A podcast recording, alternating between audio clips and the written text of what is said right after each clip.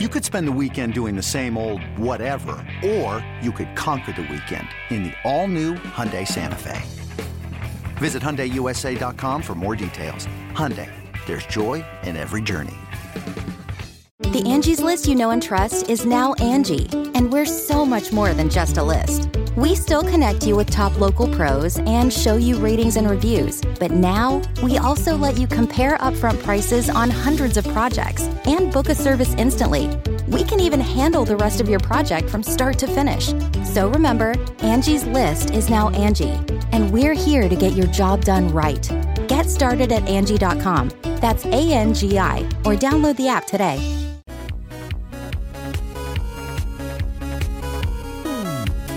There have been 530 punts in the history of the Super Bowl, and there's never been one returned for a oh. touchdown. Oh, you just threw it out. Want some odds on that? False. He touched it. It's a fumble, and it's a recovery by Kansas City. You knew something was happening there. You just felt I just it. wasn't sure what it was. Nostradamus again. Welcome back to You Better You Bet, brought to you by BetMGM with Nick Kostos and Ken Barkley on the BetQL network. Uh, Jim Nantz and Tony Romo last night on CBS on the call of Super Bowl 58. Uh, next hour on the show, we will start spinning things forward to next season in the National Football League because we're a sports betting show and you can't bet anymore on Super Bowl 58. But you can start thinking about, and you can also, there are markets open who's going to win next year's Super Bowl. And we can start thinking about and conceptualize uh, next NFL season, which is really awesome. We'll do that next hour coming up on the show. But uh, let's talk a little bit about the broadcast last night on CBS, the halftime show with Usher. We can get it to maybe Reba McEntire gate with the national anthem. But uh, why don't we start, Ken, with CBS and Romo and Jim Nantz? Uh, what'd you think of the broadcast Sure. of last night's game? uh, obviously like was going to be highly scrutinized no matter what happened because Romo is uh, such a lightning rod now. He was like the beloved uh, analyst, and now people like to be really highly critical of him. They say that he, he never shuts up, and you know he doesn't really say anything of substance. He just kind of like yells and giggles. Like that's definitely the parody version of what he does. Um, just like I. I usually don't, and we've said this on the show before. We don't usually watch his games start to finish in the regular season because we watch Red Zone, so we we don't really get like the full like Nantz, Romo, Gene Steratore, Jay Feely, you know, like everybody. Uh, we don't get that full experience until the uh, until the playoffs start.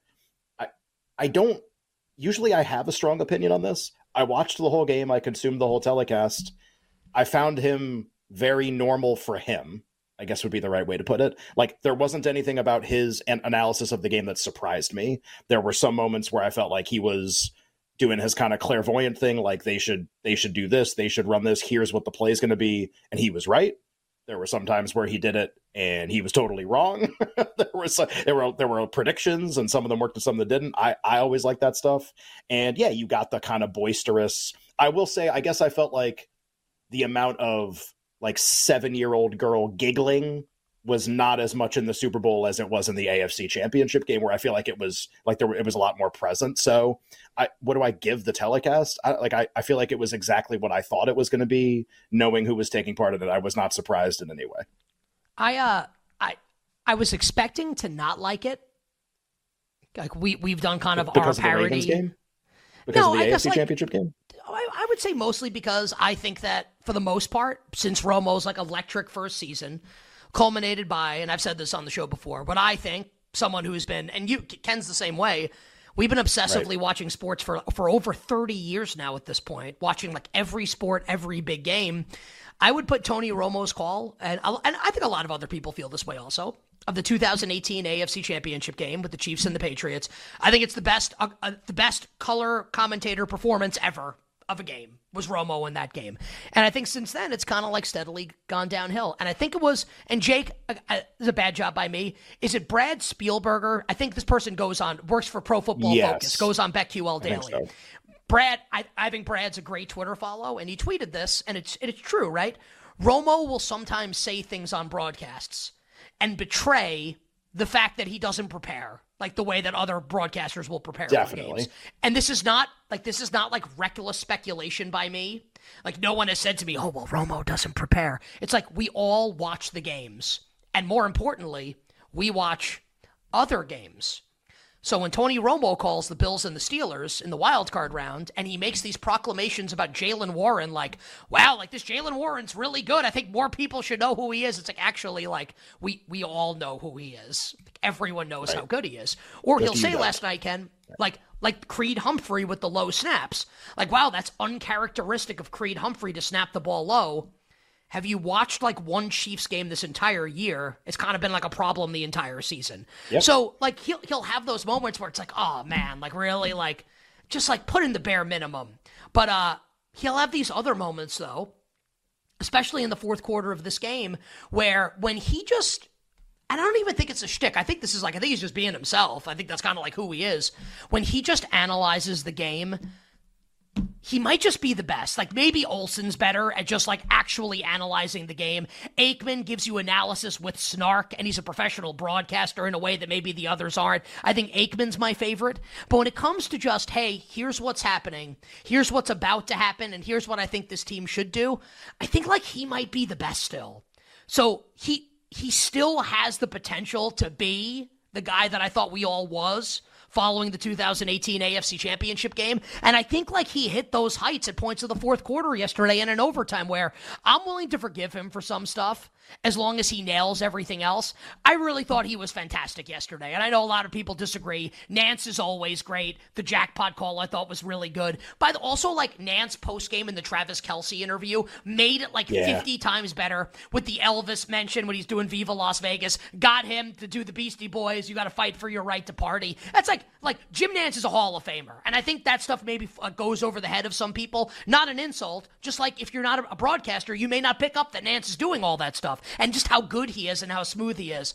I thought CBS did a really good job yesterday, Ken, and I also did not hate the score bug the way that a lot of people did when uh, when CBS debuted it during the game last night.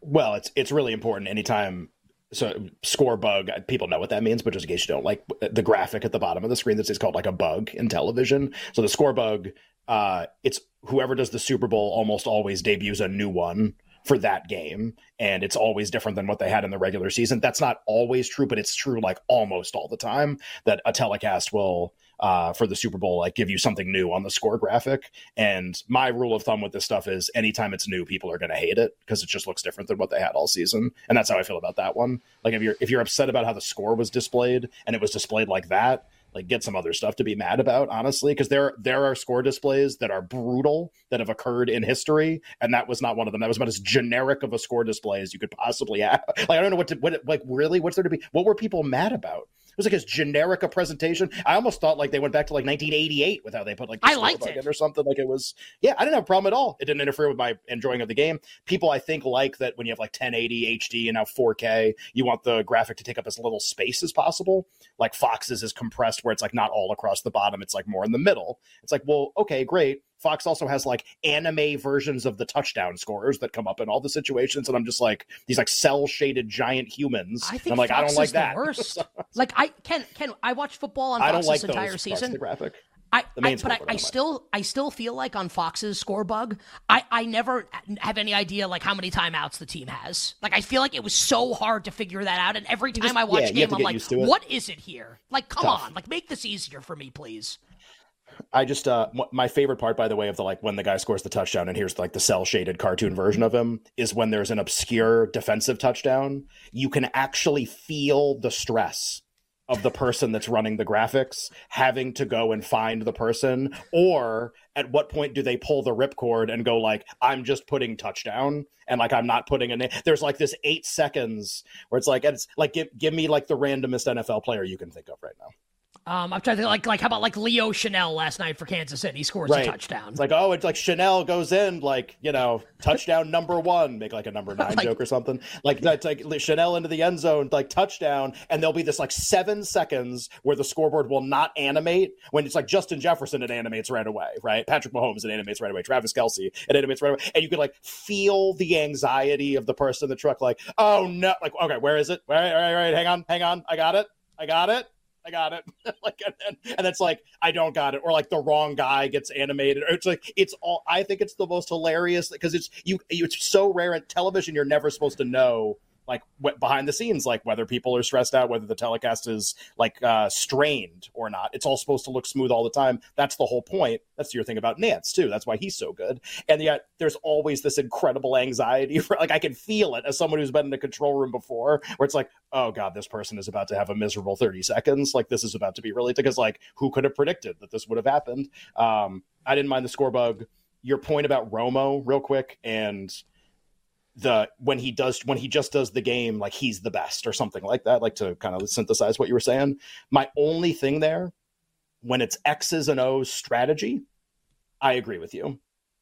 He tries really hard to do the end game coaching timeout management what should teams do strategy stuff and he always loses his train of thought every time he tries to explain it. He like never gets it. He always like like I like that he thinks about that. So like when when should teams let teams score touchdowns, right? Or like which is like a crazy thing that analysts never used to talk about. And like Olsen usage. nails this. To your point, right, like Olsen exactly. nails this stuff. But and I think what happens is in this happens to me all the time. Not that I'm Tony Romo, but like I can actually sympathize with him. In my brain, I got it. Like I got it. I know what it is. And translating that to explaining it to someone else is something and honestly on this show sometimes I look back and I go, man, I did a really bad job of explaining what sounded crystal clear in my head when I like heard it in my head. Like I know what the message is. I just can't I'm too excited. I got too many thoughts. Like I got to do it really fast. Or I can't. yeah, I don't know. And it comes out like sure. that. Right. We all have our crutches. And for Romo, that's his, and I have mine too. And every time he tries to do one of those where it's like there's 220 to play and there's two timeouts and there's like some narrative that he wants to get out there about the team needs to do this. It's always like it starts great. And I'll usually have just said the same thing to like who I'm watching with, and I'm like, like he starts doing it at the same time, and I'm like, yeah, like perfect. And then he gets like halfway through, and then he like bobbles the ball. It like doesn't. It just something happens, and he doesn't say that it doesn't end the right way, or he doesn't make the right prediction. He like sometimes like the last thought's always the wrong one, and I like feel for it because I'm like, you, your instinct was correct. Like you did the right thing. That's exactly what you're supposed to be talking about also halfway through you like totally botched what you were saying and it like didn't go in the right direction so i like i he has that potential but i i always think about like when i do the show like and he does the get like I, we both kind of do the same thing sometimes, and so I feel bad for him. Yeah, except he he makes like twenty million dollars more than both of us do. Well, so like, get it right, Tony. Yeah. yeah. Um, you know what's what's sick? You know who I think the best NFL broadcaster is at that the end of game stuff and explaining it is actually like not not a color guy, Tirico. Oh, like does Tirico yeah. ever get anything? I was going to say I was going to say that combination. Wrong?